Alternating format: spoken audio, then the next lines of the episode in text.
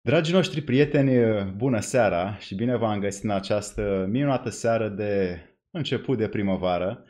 Suntem aici cu un om special și drag mie, pe care îl știu și îl apreciez și îl stimez, Dita Dipner, care mi-a lăsat o manieră de a, a ajuta viața, mai ales pentru noi noștri prunci care vin pe lângă casa noastră și ne fac viața mai fericită. Dita este un om care a studiat, s-a cultivat cu tainele realității din uh, perspectiva nașterii, procesul dinainte, din clipa și de după naștere, în acești uh, luni, în aceste luni sau în acești ani care înseamnă uh, procesul sacru de a veni la viață.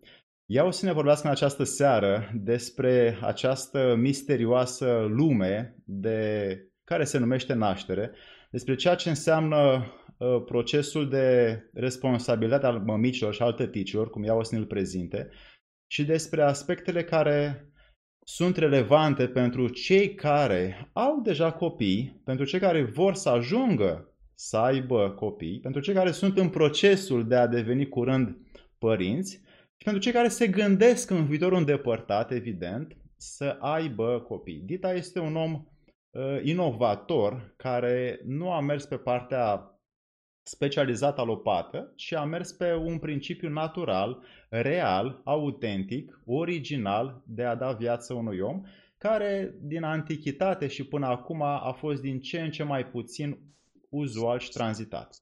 Ea a descoperit aceste lucruri în ea însăși și a început să transforme o serie de oameni care au venit la ea să le dea uh, un sens natural al vieții și cum procesul de naștere poate să fie util acelui prunc să devină un om curat, pur și puternic, încât să nu aibă uh, șocuri, să nu aibă traume, să nu aibă probleme de viață, ci efectiv să uh, culeagă din viață datorită unui proces natural de naștere cât mai mult și să fie un om cât mai împlinit. Dita, bună seara! Bună seara și mulțumesc pentru invitație! E o plăcere să te am în această seară aproape și să luăm și întrebări în live pentru cine are și eu am o serie pentru că sunt foarte curios, eu nu știu prea mult despre acest lucru, dar vreau să știu despre tine, uh, pe scurt, în câteva cuvinte, ce faci mai exact pentru oameni? Eu ajut copiii să vină pe această lume um, în sensul că le pregătesc părinții, pentru că cea mai importantă pregătire este a celor care primesc acești copii în viața lor, pentru că ei vor fi călăuzele pentru un timp.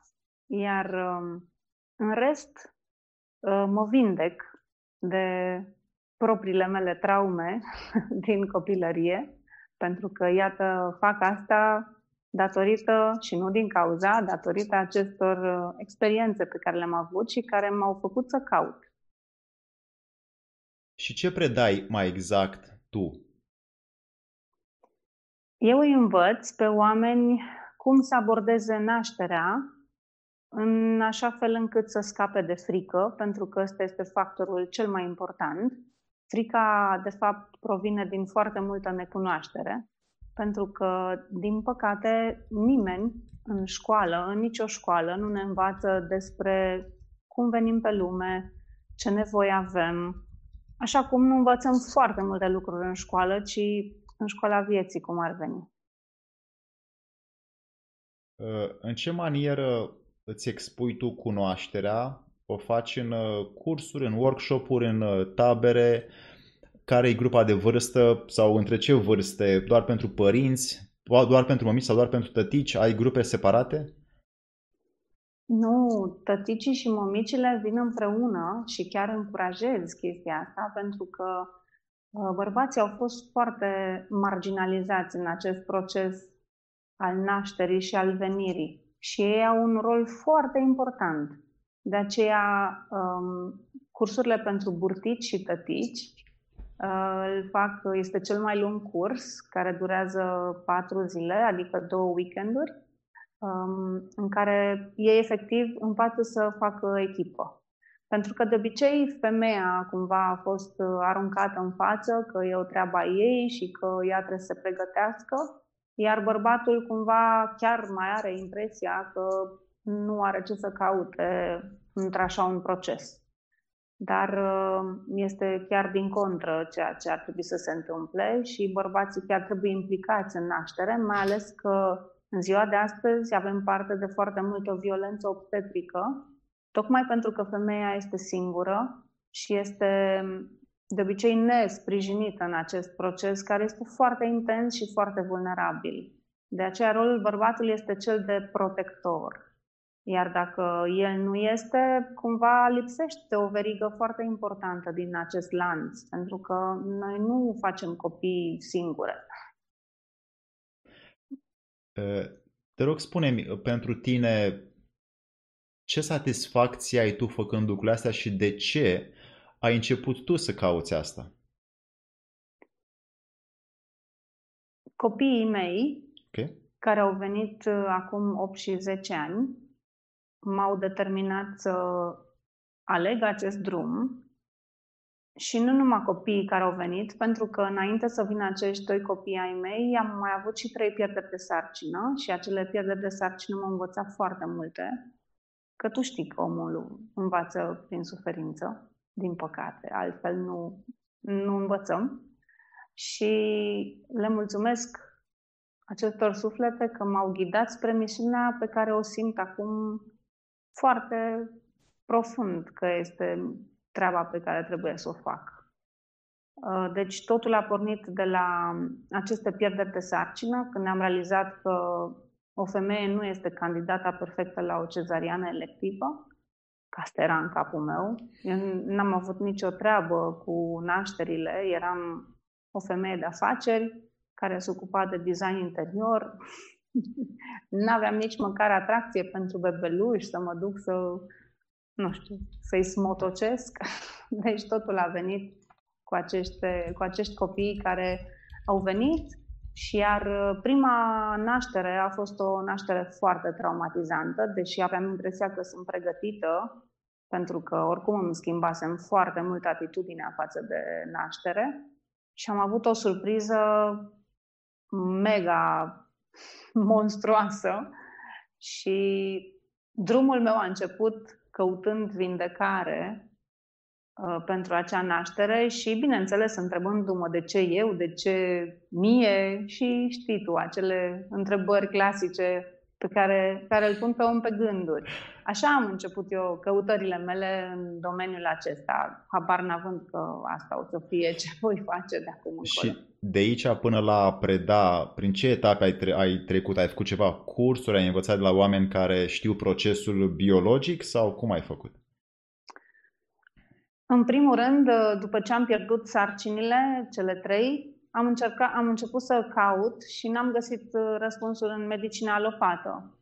Uh, am intrat în tot felul de curs, nu cursuri, cărți mai mult, în care se prezenta și viața sufletului și cum își alege părinții și uh, de ce unele suflete aleg să rămână doar uh, o lună, două și altele mai mult sau altele se hotărăsc și vin până la urmă. Uh, iar după aceea, pentru a scăpa de frica mea, am urmat niște cursuri în Elveția, pentru că în România, acum 11 ani, nu găseai absolut nimic ceea ce m-ar fi interesat pe mine.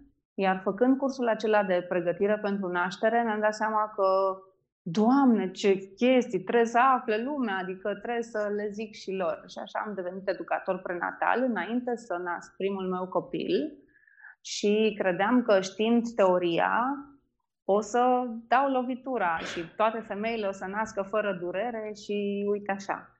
Și am avut surpriza, ți-am spus, am o naștere traumatizantă, foarte traumatizantă, din care m-am bucurat că am ieșit vie. După care a început, de fapt, întregul proces de învățare. Primul lucru care, de care am avut nevoie a fost să mă vindec de depresie, uh, depresie pe care nici nu știam că o am, pentru că atunci când ești, nu știi că ești acolo. Um, și am început cu programare neurolingvistică, cu hipnoză, cu tot felul de cursuri care să mă facă să înțeleg ce s-a întâmplat de fapt acolo. Și am ajuns 11 ani de zile să mă tot vindec, să tot caut uh, metode de vindecare a traumelor. Găsisem la un moment dat, dar căutam metode care să nu traumatizeze sau să nu retraumatizeze, pentru că uh, făcând regresii și tot felul de alte variante, uh, o femeie gravidă, de exemplu, nu poți să o bagi înapoi în traumă și e foarte sensibilă și căutam ceva blând. Și uite, așa am, am ajuns să merg, merg la cursuri în străinătate, că lumea să mai putea umbla. Um, și sunt fericită că de vreo 2 ani uh, chiar uh, mi-am găsit și ceea ce se potrivește în mănușă. Adică foarte multe cursuri în afară, foarte multă căutare, foarte multă vindecare care a venit toată cu aceste căutări și mi-am dat seama că cele mai multe femei își repetă propria naștere la nașterea copilului. Și atunci, de fapt, noi trebuie să începem cu o vindecare foarte profundă de la naștere și de la concepție și asta a fost cumva ahaul. Și acum am înțeles de ce am pățit și de ce am explic acum altfel lucrurile. De ce ai numit uh, renaștere? de aia. Renascentismul sau uh, rena- renașterea? Nu, nu, renașterea mea ca și om renașterea femeii, atunci când dă naștere, femeia intră într-o altă etapă a vieții și are o șansă imensă de evoluție și nu mă refer la ceva ezoteric sau nu vreau să intru în clișee, dar chiar femeia uh, devine, devine altfel. Da? Adică mai urcă o treaptă cumva și învață foarte multe, pentru că mi se pare că sarcina este cel mai ușor mod de a, de a integra foarte multe traume și de a le înțelege dacă cauți, dacă nu, da, înveți. Oricum, ideea este că înveți. Ori prin ceea ce ți se va întâmpla, ori prin ceea ce ți se întâmplă, iar omul când îl doare ceva, atunci se duce să se caute. Înțelegi? Uh Cam care sunt principalele traume prin care trece un copil care se naște în sistemul uh, instituțional alopat? Cea mai gravă traumă de care toți dintre noi am suferit, pentru că nu suntem născuți uh, acasă, de exemplu, unde trauma aia nu prea are loc din cauza că mama nu este despărțită de copil, este trauma de abandon și aceasta este cea mai frecventă. De aceea nouă ne este frică de schimbări, ne este frică de singurătate, stăm în relații toxice, etc., etc. Iar uh, după vin, bine după, ca și, nu ca și timp, ci ca și importanță, după vin traumele pe care mama le trăiește în timp ce este însărcinată, iar copilul le preia. Deci sarcina nu este doar, nu sunt doar 9 luni trăite de mamă, ci sunt 9 luni de învățare ale pruncului din pântec.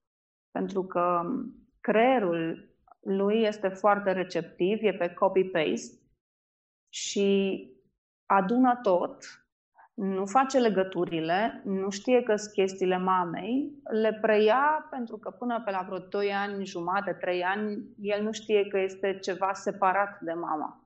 Și atunci uh, noi adunăm foarte multe frustrări, foarte multe teme, da, emoții uh, ale mamei și le ducem mai departe. Și o mamă care nu este conștientă sau un om care nu este conștientă ce a colectat în primii trei ani de viață, um, duce mai departe chestia asta și o dă mai departe copilului. Uh, această diferență între a naște acasă, cum sute de mii de ani oamenii făceau de la peșteri până la căminele lor și astăzi unde într-un, într-o cameră albă unde mai sunt și alți oameni se naște cu asistență uh, medicală, E o diferență foarte mare și toată lumea acum vrea să nască într-un sistem securizat și protejat ca într-un spital. De ce susții să fie nașterile făcute în mod natural, într-un mediu intim și uh, sacru? În primul rând, pentru binele emoțional al copilului, pentru buna funcționare a femeii, okay. pentru că cele mai multe femei după nașteri medicalizate sau instituționalizate, cum aș putea să zic, suferă depresie. Iar depresiile acestea sunt din faptul că femeii, de fapt, moderne, ei se fură nașterea. Nu e că umblă hoțul să fure ceva, ci sistemul ne fură nașterea și din punct de vedere hormonal. Okay. Pentru că nașterea este un dans foarte frumos între mamă și copil și este de fapt un dans hormonal pentru că copilul este cel care cere și mama răspunde. Deci e așa un fel de unduire între hormonii copilului și hormonii mamei. În momentul în care femeia naște medicalizat, acest dans hormonal se întrerupe pentru că trupul femeii nu, nu, nu poate înțelege și nu poate integra această interferență și se întrerupe ceva natural și biologic. De aceea acum se vorbește de normalitatea unei depresii după naștere, când înainte nu exista asta. Uh, femeile erau susținute, mai exista și tribul. Exact. Bine, nu mă refer neapărat că acum toți trebuie să facem un trib. Tribul ca și sens figurat, da? Uh, de obicei, oamenii își creșteau copiii într-o familie extinsă, uh, comunitate, exista comunitate. Acum, dacă te uiți în jur, suntem toți separați, se și propagă foarte mult chestia asta și de fapt, toți avem de suferit pentru că noi suntem sociali, noi nu suntem animale singuratice, acum poate mamifere singuratice, da? pentru că avem nevoie de această socializare. Acum, uite, socializarea noastră se întâmplă pe Zoom, pe YouTube, pentru că avem nevoie de asta. Iar cele mai multe femei se simt foarte singure în acest proces. Dacă nu au și bărbatul alături, atunci, da, se creează o ruptură fantastică și ele suferă așa în tăcere. Um, da, și asta dăunează foarte mult. Și vreau să mai spun un lucru, ca să nu se înțeleagă greșit. Eu nu militez pentru nașterea acasă, pentru că toți avem niște instincte de care trebuie să ascultăm mai ales la de siguranță. Nu orice femeie își poate asuma o naștere acasă, mai ales că în România acest lucru nu este sprijinit deloc.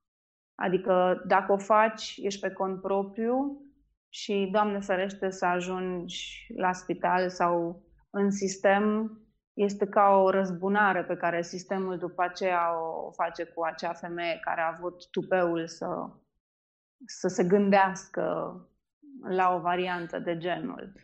De aceea, cumva, rolul meu e destul de ingrat, așa. Uh, încerc să găsesc locuri și să dezvolt programe în care femeia este sprijinită și nu umilită. Pentru Foarte că, da, bine. da, ăsta este cuvântul cel mai bun, iar femeile fug de nașterea naturală tocmai din aceste cauze de umilire, de înjosire, de nesusținere. Da? Adică femeia chiar se simte foarte singură în acest proces, care ar trebui să fie cumva, gândește-te că nașterea în ziua de astăzi, în maternitățile noastre, este una dintre cele mai urâte experiențe spitalicești ale unei femei. Rar sunt femei care povestesc despre nașterea lor într-un mod frumos. Și domeniul obstetricii, pentru că obstetrica se ocupă de naștere, este cel mai violent domeniu din toate domeniile medicale existente. Nici dacă te duci la un ortoped la care vezi ciocane, uh, fierăstraie și alte chestii da, care îți, nu, îți uh, dau așa impresia de violență, și medicul acela vorbește cu pacientul lui mai frumos decât cum vorbește sistemul medical cu o gravidă. Este incredibil. Da, ăsta este un motiv pentru care femeile caută sprijin uh, într-o operație, crezând că nașterea naturală, dacă naști natural, vei fi tratat uh, ca un animal, ceva de genul. Sună horror, dar ăsta este adevărul. Uh, la cursurile tale, tu ajuți și mentalitatea părinților să fie în armonie unul cu altul. Bănuiesc că ajuți și procesul uh, de înțelegere a ceea ce înseamnă sarcina, cât și etapele ulterioare nașterii, da? În, în cursul acesta, de fapt, eu le, tot timpul le spun, asta nu e un curs de naștere, este un curs despre viață, este mai mult decât asta. În primul rând, ei ca și cuplu se unesc pentru că încep să cunoască care este fiziologia nașterii, uh, pentru că acest proces este un proces natural, fiziologic. Corpul îl execută atât timp cât mintea nu interferează și nu bruiază. Cei mai mulți dintre noi am auzit despre naștere lucruri foarte înspăimântătoare, iar um, societatea are stilul ăsta de a te înfricoșa dacă te uiți la televizor sau la orice film, când vezi o naștere, de obicei vezi o femeie care suferă, exact. care urlă, țipă, înjură, eventual dacă e o tragicomedie sau ceva gen cum vedem la televizor, dar nu se vede nimic sacru în naștere, pentru că vezi tu, sacralitatea asta nu face rating. Și atunci oamenii oamenii nu cunosc partea asta a exact. nașterii. Exact. Și nu, nu știu în ce fel uh, au dreptul să o ceară sau să o crotească. Și tocmai asta se întâmplă la cursuri. Nu numai că iunesc, le arăt că se poate și altfel și ei își descoperă, înțelegând că cumva reproduc propria lor naștere cu nașterea acestui copil, și încep să lucreze cu ei, încep să caute, încep să caute în propria lor copilărie, să vadă ce șanse sunt să repete propriile greșeli sau greșelile părinților lor, că de obicei noi toți avem, să zicem, uh, cele mai tensionate uh, relații sunt cu proprii noștri părinți, pentru că ei sunt cel mai aproape de noi și cumva când uh, noi îi alegem ca să ne ofere niște lecții pe care care să ne ajute pe noi mai târziu în viață, bineînțeles că există ciocniri și de aici trebuie pornit. Să analizezi, de fapt, și asta îi învăț, să analizeze tot ce s-a întâmplat în copilărie, toate lucrurile care i-au marcat, traumele. Și atunci, înțelegând trauma dintr-o altă perspectivă, se întâmplă foarte multă vindecare, pentru că ei reușesc să integreze acest această experiență nefastă pe care au avut-o și chiar reușesc să găsească beneficiile ascunse ale unor experiențe care nu le-au plăcut da? și care aparent le-au adus suferință. Și ăsta este un proces foarte fain și foarte complex, dar și foarte simplu de accesat. Este incredibil cum îi văd cum vin la curs iar după patru zile, în afară că nici nu mai vor să se termine cursul și uh, mă țin până la 9-10 seara uh, de nu putem să închidem Zoom-ul, că acum le facem online, um, pur și simplu îi văd cât de mult s-au schimbat și cât de uniți sunt și tătici care spun că, fai, deci eu nu vin la naștere, că leșin acolo dacă văd sânge. După aia ținând legătura cu ei, ei asistă nașteri chiar și acasă sau depinde, da, sau prind copilul și e cel mai frumos lucru din viața asta pe care l-au făcut. E, asta e cea mai mare satisfacție, de fapt. aici mi-am și prins urechile, de fapt.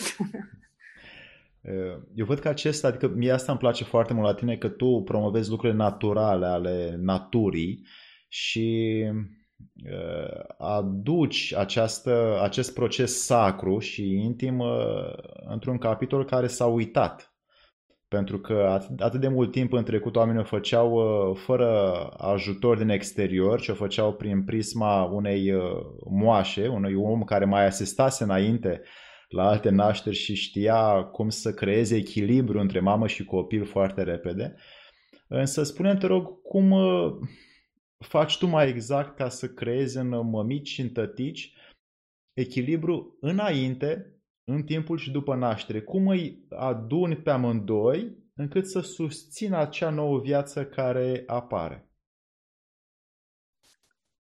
Nu știu cum se întâmplă, că, sincer, câteodată și eu mă mir cum funcționează lucrurile și cum oamenii se schimbă și cum spun lucruri care îmi vine să le și notez după aia ca să nu le uit. Um, dar cred că cel mai important proces în tot discursul meu este că ei înțeleg, de fapt, care este puterea interioară a unei femei care a fost cumva construită să poată să dea naștere. Um, e cumva o chestie din fabricație, știi? La factory settings. Da? Noi putem face asta, doar că nimeni nu ne-a spus, iar cele mai multe femei trebuie să treacă pe acolo ori ca să acceseze puterea asta, ori se pregătesc și o accesează înainte și atunci și beneficiază, adică nu le mai ia prin surprindere. Iar bărbatul devine susținătorul, ceea ce și ar trebui să fie, uh, și împreună parcurg acest drum minunat de a aștepta copilul cu covorul roșu întins. Uh, și reușește părintele să se calibreze cu el însuși și cu partenerul încât copilul după aia când uh, vine la viață să trăiască în același echilibru pe care părinții l-au dobândit sau părinții își mai pierd după aia cumpătul și uită de aceste taine care tu le predai și revin la un mod iarăși uh, obișnuit de a-și trăi social viața. Cum se întâmplă? Sincer, după ce știi niște lucruri, cred că nu mai poți să te întorci la ignoranță oricât ai vrea. Știi, e ca și cu Matrix, cu pilula roșie sau albastră. În momentul în care ai accesat cunoașterea și știi care sunt mecanismele, nu prea mai poți să faci pe prost. Și da, copilul vine și el vine cu cadouri. Și chiar dacă ne apasă nouă butoanele, pentru că el știe perfect unde sunt slăbiciunile noastre și unde ne scoate din pepeni și unde, unde să apese exact. Ca la acupunctură, știi? Știe exact unde e locul. Și aceste provocări fac parte cumva din planul nostru de învățare. Deci eu cred că ceea ce se întâmplă după un curs de pregătire este că amândoi învață cum să facă față acestor încercări pentru că reușesc să le privească din perspectiva, ok, de ce se întâmplă asta? De ce copilul meu mi activează niște răni pe care le-am avut eu în copilărie? Și e foarte interesant cum ei după aia reușesc să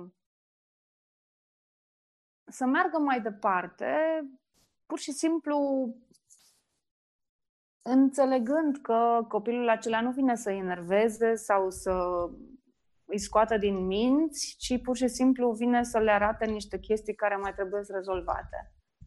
Asta văd.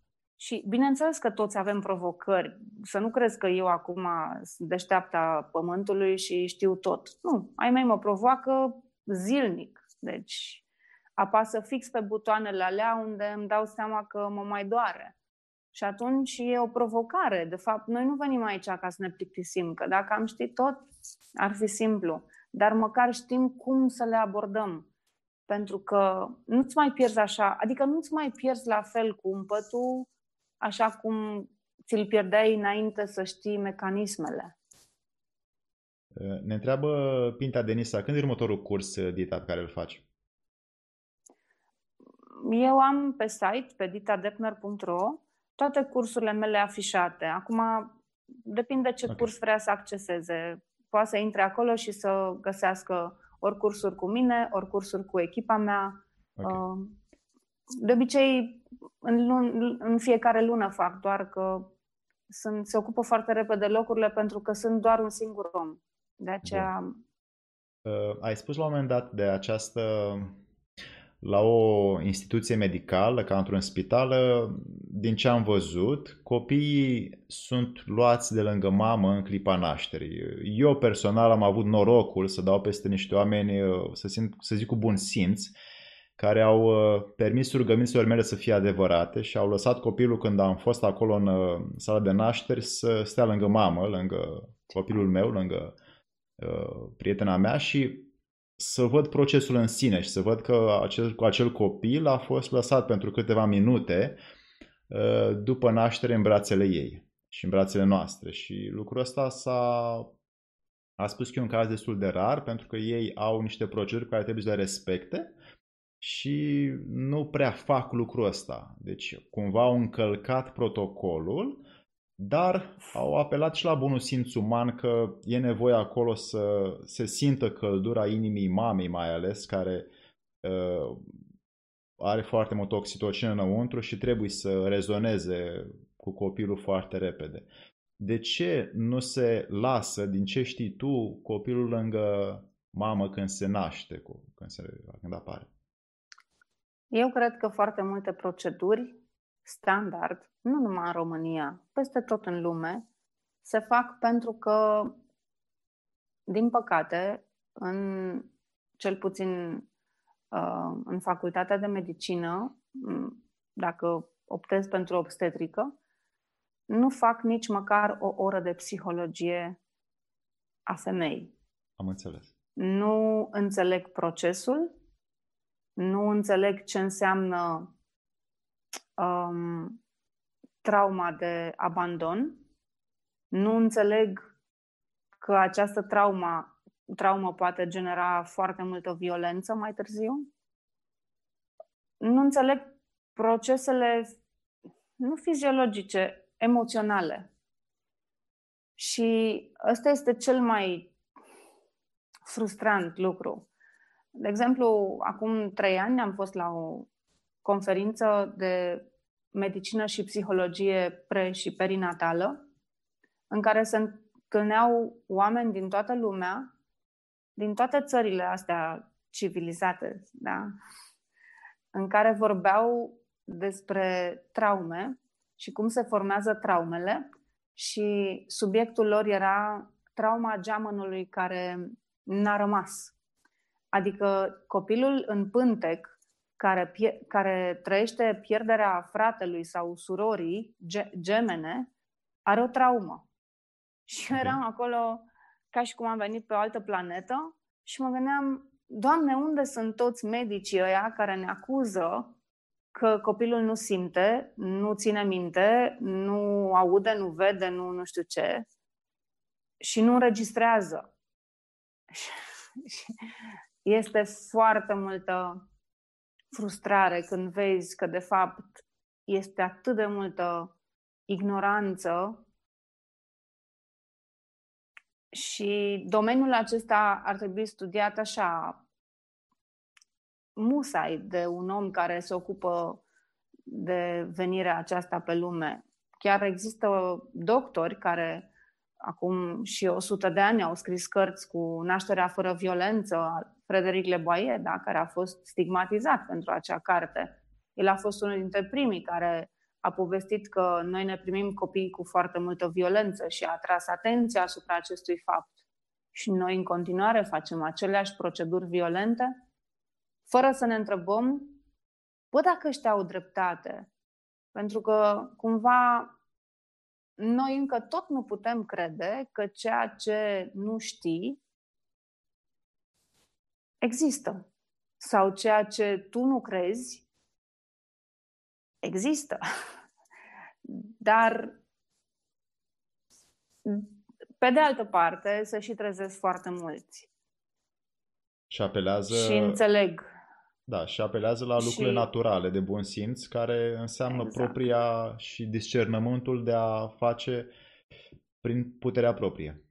Gândește-te că și în domeniul psihologiei, da, avem facultăți nenumărate de psihologie în România și există orașe în care facultatea de psihologie nu vorbește despre astfel de traume din timpul concepției, din timpul sarcinii, de la naștere, ci ei ignoră cu totul acest subiect, uh, crezând că nu ține minte și asta este. Deci, eu am învățat pe pielea mea toate lucrurile astea și mi-am dat seama că la prima naștere, de fapt, mi-am repetat propria naștere și crede-mă că dacă mi-ar fi zis cineva înainte așa ceva, și zis că e cu capul. Da. Dita, te rog, ajută-mă să înțeleg și eu și oamenii care ne urmăresc acum aici în YouTube uh, ce fel de naștere, așa dacă ai un tipar care tu îl promovezi mai mult și cu care rezonezi mai mult, că ar fi o naștere naturală. Cum aceasta ar trebui să se întâmple în câteva practici pe care părinții le-au de făcut? Înainte și în timpul și după. Foarte pe scurt, te rog. Deci, în primul rând, nașterea ar trebui lăsată în ritmul copilului și al mamei. Ar trebui să-i se ofere suport. De către cine? Femeia, femeia îți explic imediat, femeia ar trebui sprijinită să se poată relaxa, ar trebui să aibă intimitate, chiar și la o naștere într-un spital, se poate, da? Ar trebui cumva încurajată să se conecteze cu instinctele ei și cu copilul ei și cu corpul, adică să fie foarte interiorizată. Are nevoie de siguranță, de, de aceea naștem la spital, da? pentru că cele mai multe dintre noi avem nevoie să ne simțim într-un cadru de siguranță. Și cel mai greu de realizat lucru este să, ca femeia să se poată abandona în acest proces. Dar pentru asta, ea trebuie să-l cunoască.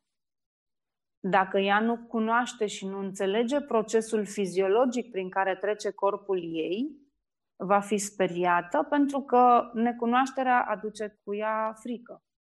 De acord. Și atunci, dacă, de exemplu, ea e pregătită, dar soțul ei care nu știe. Uh, e speriat. E speriat, da? Atunci, din nou, acea teamă se transpune și femeia o simte, deși nu e a ei, este a soțului, da? care nu e pregătit. Și în momentul acela, de obicei, medicii coalizează cu tăticii care sunt fricoși și inventează tot felul de chestii. Și iată că din ceea ce trebuia să fie o naștere frumoasă, nemedicalizată și în tihnă, se întâmplă o grabă. Și aici nu neapărat că învinuiesc sistemul, pentru că Sincer, am lucrat în sistem cu toate proiectele mele pe care le-am lansat în diferite maternități. Sunt femei care vin la naștere și nu știu ce se întâmplă cu ele. Intră în panică și așteaptă de la medici să fie salvate. Și da, atunci medicii le salvează de la propria naștere, pentru că ele nu știu să treacă prin acest proces. Și iată că vezi degeaba acuzăm sistemul, pentru că cumva noi am uitat că nașterea este a noastră și nu vine nimeni să te salveze de la naștere, nu vine nimeni să te nască, în ghilimele, ghilimele, nu are nimeni cum să te scape de copilul din burtă decât tu singură vrei sau nu vrei să treci prin acest proces. Deci foarte mult din ceea ce se întâmplă astăzi este cumva și vina noastră a femeilor care am predat acest proces natural și firesc unui sistem. Pentru motivul că toți căutăm un expert într-un anumit domeniu. Doar că În acest caz, nimeni nu este mai în expertiză decât mama și copilul. Pentru că nașterea nu este o operație prin care un făt este extras dintr-un uter. Nașterea, dacă este naturală, nu se aseamănă nici la același cuplu, niciodată una cu cealaltă. Nașterea este foarte personală și personalizată în funcție de ce nevoie ai și ce experiențe, de ce experiențe ai voie, nu, ai nevoie ca să mai înveți ceva. Să știi că eu dacă nu pățeam trauma aia la prima mea naștere, nu aveam nicio șansă să ajung să fac ceea ce fac astăzi și nu aș fi avut niciodată nevoia să caut. Deci îmi dau seama că foarte multe femei care trec prin astfel de nașteri traumatizante, de fapt uită că totul se întâmplă cu un sens și că chiar și acea experiență traumatizantă vine cu daruri. Și poate că și pentru asta mă simt cumva responsabilă că lumea trebuie să afle asta. Și căutând dintr-o altă perspectivă, s-ar putea să te ajute mult mai mult decât uh, învinovățind un sistem, niște oameni care au participat și au contribuit într-un fel. Uh, te rog, spune la aceste trei tipuri de naștere care sunt, uh, să zic, cele mai uzuale, nașterea naturală, nașterea uh, prin uh, cezariană și nașterea în apă, care cumva a devenit un fel de modă. La mulți oameni doresc să aibă acces la această naștere. Care e diferența între ele și cu ce se aseamănă, se diferențiază, care sunt efectele? Să știi că aici nu sunt de acord cu ce spui tu, că nașterea în apă a devenit o modă. Nașterea în apă se practică din timpuri străvechi. Okay doar că a fost cumva redescoperită uh, de francezi, de ruși, da?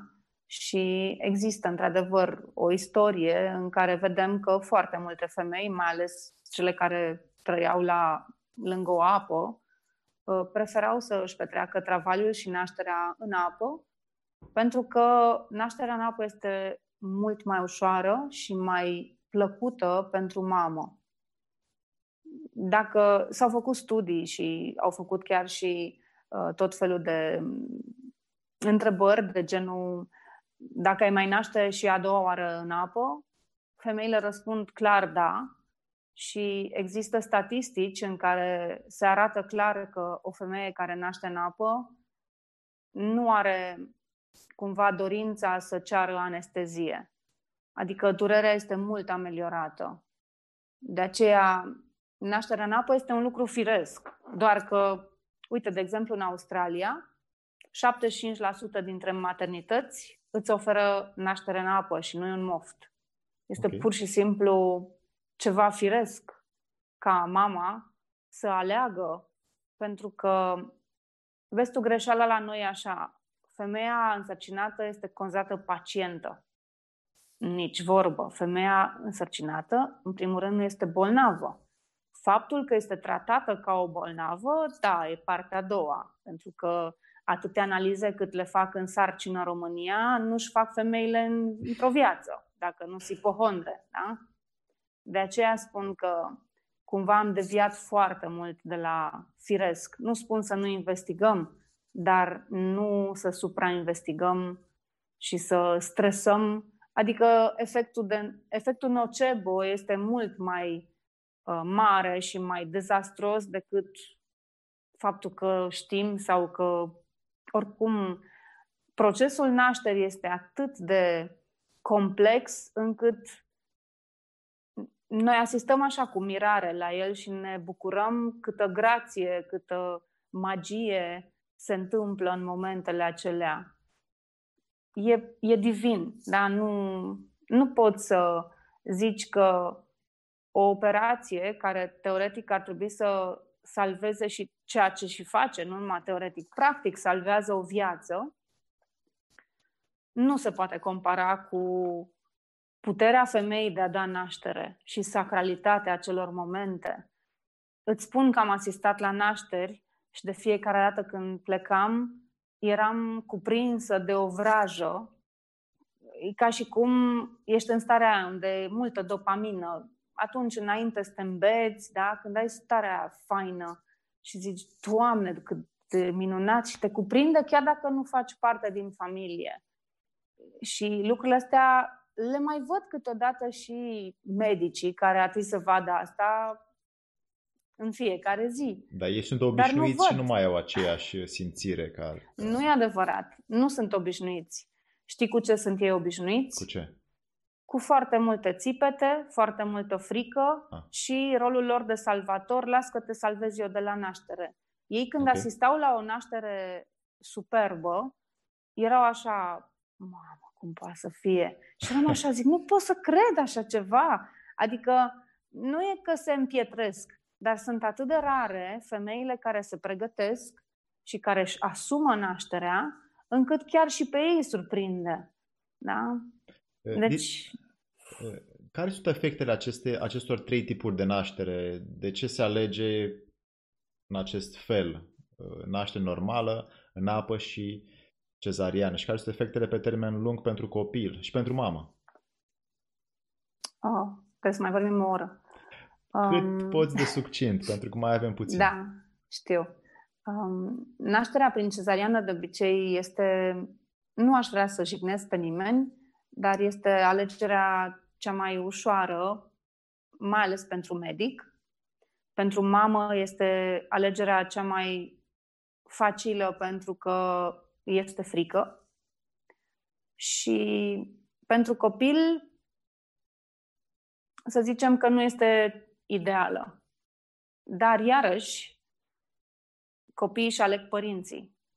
Deci, și ales cu siguranță o mamă care să îi ofere o cezariană. După aia există mamele care vor natural, uh, dar nu.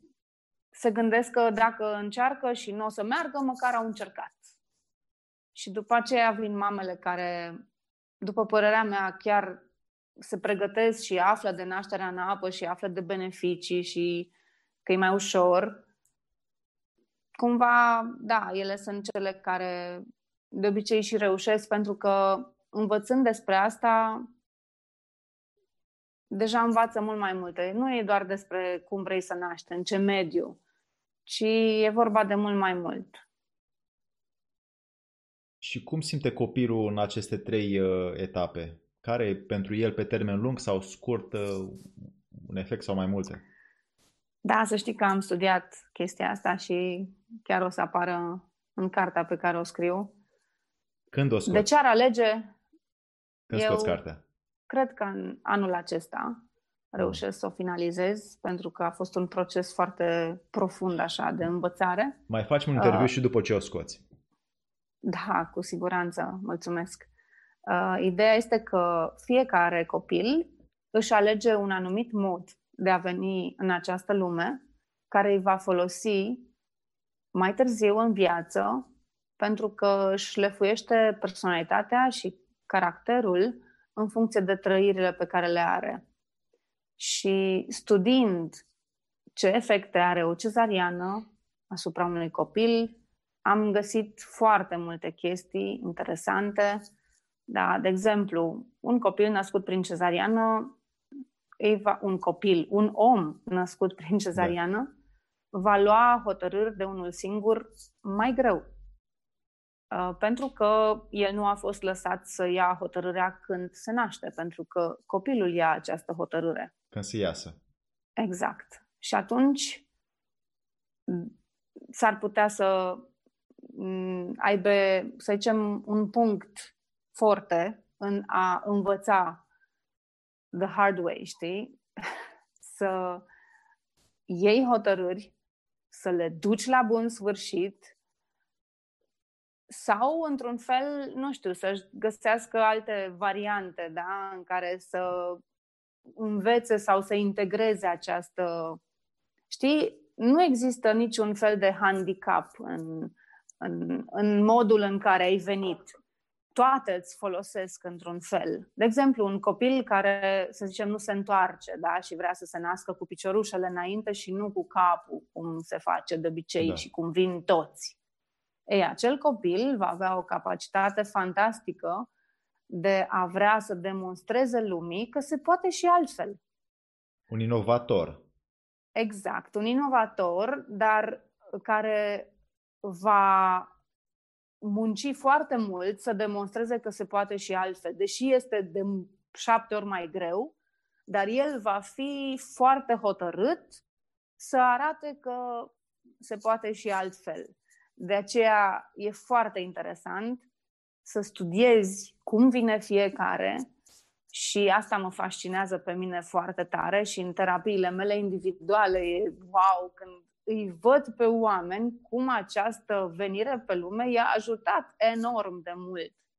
De aceea, cumva, cred că este datoria noastră atunci când devenim părinți să vedem ce am moștenit noi din venirea noastră, din personalitatea părinților noștri, de ce i-am ales pe ei și de ce nu alții, că aveam la alegere șapte miliarde, știi? Adică nu era greu să te duci la altcineva. Și când vezi lucrurile din perspectiva asta, devine foarte interesantă viața și îți dai seama că totul are sens.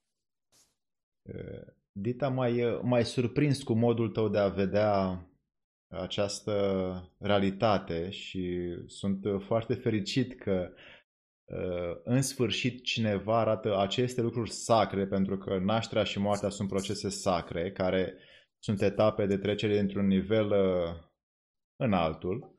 Și tu ești un om care mediază și ajută ca un mediator de săvârșit din ceea ce văd că te-ai pregătit și te-ai format în uh, această putere enormă de a... Cred că s-a oprit camera.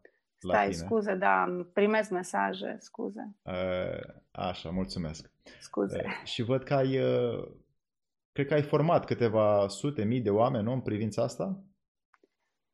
Sunt vreo 3500 de oameni care mi-au călcat pragul și, nu știu, multe mii probabil care îmi urmăresc filmulețele mele educaționale de pe YouTube. Minunat. Uh, și care îmi scriu, deși nu-i cunosc și nu i-am văzut niciodată și nu am vorbit cu ei niciodată, că au avut nașteri frumoase datorită sfaturilor pe care le-au ascultat. Ceea ce mă bucură enorm. Așa că, dragi prieteni, dacă vreți să vă pregătiți în viitor sau aveți persoane dragi, dați canalul lui de YouTube al Dita și vă promit că eu am văzut acolo niște filme foarte utile pe care nu le găsiți în altă parte. Ea este un inovator. Te cu capul în față sau cu picioarele în față? Eu am venit uh, cu capul în față, okay. dar am fost oprită de o doctoriță care nu avea chef să vină la 10 seara când mama trebuia să nască și a ordonat cumva moașelor să-i oprească contracțiile și am fost scoasă a doua zi de dimineață când mama avea niște probleme cu inima și am fost scoasă cu cotul, adică eu am fost forțată să vin și vezi tu, e o chestie la mine că eu fac chestii care sunt cumva un fel de gică contra, știi? Pentru că am considerat întotdeauna că dacă ăștia nu m-au vrut, nici n-am mai venit și după aia m-au scos cu forța. și e normal să fiu genul de om care se oftică dacă nu se întâmplă lucrurile cum... Deci pe mine m-a întărit cumva foarte tare uh, această naștere pe care am ales-o, da? Și care a pățit-o mama și îmi dau seama că m-a ajutat să devin o căpoșenie a pământului și să duc mai departe o chestie care are nevoie de anduranță. Deci, uh, vezi, uite, toate tipurile noastre de naștere ne ajută foarte mult în viață să, să fim și să manifestăm ceea ce ne-am propus în destinul nostru. Uh, acum, vorbind cu tine, eu am înțeles foarte mult uh, că acest simbolism al modului în care vii în această lume, de fapt, formează direcția omului și niciodată nu m-am gândit la, la așa ceva până acum, dar uite că mi-ai, mi-ai deschis orizonturile și sper că oamenii care o să vadă acest interviu și o să citească cartea ta și o să vină la cursurile tale și o să dea subscribe la tine la canal, evident, să învețe că nimic nu e întâmplător în acel proces sacru și că totul are un rost. Și atunci să observe și să, evident, să pună în armonie uh, viitorul om, pentru că un om care nu este pregătit de către părinți care aceștia ar trebui să fie responsabili cu viața lor, nu va putea să aibă nici cel mai departe următoarelor generații uh, o cunoaștere care să le dăruiască. Și așa, prin ignoranță, ne transmitem generație în generație, din păcate, uh, lipsa de a ne, de, de a ne iubi și de a ne ajuta unii pe alții necondiționat. Exact, dar să știi că știi, cel mai frumos lucru pe care, de care mi-am dat seama este că viața întotdeauna îți ridică la suprafață ceea ce trebuie vindecat urgent. Um, așa că nu m-aș îngrijora că, aoleu, câte mai am de descoperit. Nu. Viața întotdeauna le aduce la suprafață în momentul în care tu ești pregătit să le accesezi. Așa că nu vreau să plecați cu ideea că, vai de mine, câte mai am de făcut. Nu aveți răbdare că nu există plictiseală. În tot timpul se mai întâmplă ceva și mai iese ceva la suprafață și atunci măcar știi unde să încep să cauți. Pentru că nu e doar de ce se întâmplă acum. Noi cărăm aceste traume cu noi până când, și ele se repetă, până când uh, le rezolvăm. Și cu cât le rezolvăm mai târziu, cu atât mai dureroase vin încercările. Și asta e fain, că la un moment dat, până la urmă, tot te prinzi, că nu poți să mai înaintezi așa. Da, rănit, să zicem. Observ din, din ceea ce mi-ai povestit, ne-ai povestit astăzi că nașterea este o încercare care pe orice femeie o face mai puternică. Exact. Vezi, renașterea acolo e. și pe tată, dacă vrea să se integreze da, da, da. acolo. În, în... Dar să știi că femeia întotdeauna a fost echilibrul într-o relație. Bărbații știu asta, că dacă femeia nu e bine, nimic nu merge. Nici familia, nici relația, nici casa, nici nimic. De aceea, cumva, eu tot timpul spun că hai să ne înțelegem și hai să înțelegem, să-l înțelegem pe celălalt ca să avem și noi o viață ușoară, știi, ceva de genul. Dita, ești o comoară în, aceast, în acest proces sacru. Ajută-ne mai mult să ne îmbelșugăm cu ale tale tainice, secrete pe ale le strâns și ne le pui și nou la dispoziție aici în România. Pentru noi, pentru mine, cel puțin, e o inovație să aduci așa ceva, uh, un mod real de a vedea aceste lucruri care, din păcate, oamenii nu prea au avut acces la ele și am văzut și eu destule traume din aceste motive ale concepției uh, nu greșite, dar greșit direcționată și sau influențată. Și acum, pentru că tu vii cu un mod armonios, sper foarte mult să apelezi cât mai mulți oameni care vor să dea acest proces sacru cât mai natural în întâmplarea de a se întâmpla, de a fi uh, un proces care într-adevăr să merite uh, efortul părinților să se întâmple într-o deplină conștiență și bucurie, fără niciun fel de regret. Îți mulțumesc foarte mult pentru ceea ce tu ne-ai oferit astăzi și, dragi prieteni, dați subscribe la Dita la canal care vreți să cunoașteți mai mult din aceste lucruri și o mai așteptăm pe Dita după ce termină cartea încât să ne destăinuie uh, mhm. ceea ce a făcut în ultimul, în ultimul timp. Da, mulțumesc mult și a fost foarte fain interviul și îmi place când uh, trebuie să explic în alt fel decât gândesc eu, știi? Și când uh, îmi pui întrebările care trebuie. Tita, mulțumesc foarte mult. Noi îți mulțumim foarte mult pentru ceea ce faci. Cu multă forță înainte și putere. Spune tot timpul adevărul, pentru că adevărul tot timpul va câștiga. Mulțumesc și eu și Știi tu cum era zicala aia, dacă voi nu mă vreți, eu vă vreau, așa, așa. că nu aveți nicio scăpare. Așa, așa am venit. Așa. Mulțumim pentru forța ta și pentru a ta dăruire. Mulțumesc și eu. Dragi prieteni, o găsiți pe Dita pe YouTube, editadepner.ro și uh, calea ei este una autentică și originală a naturii acestui lume în care trăim. Dita, mulțumim foarte mult!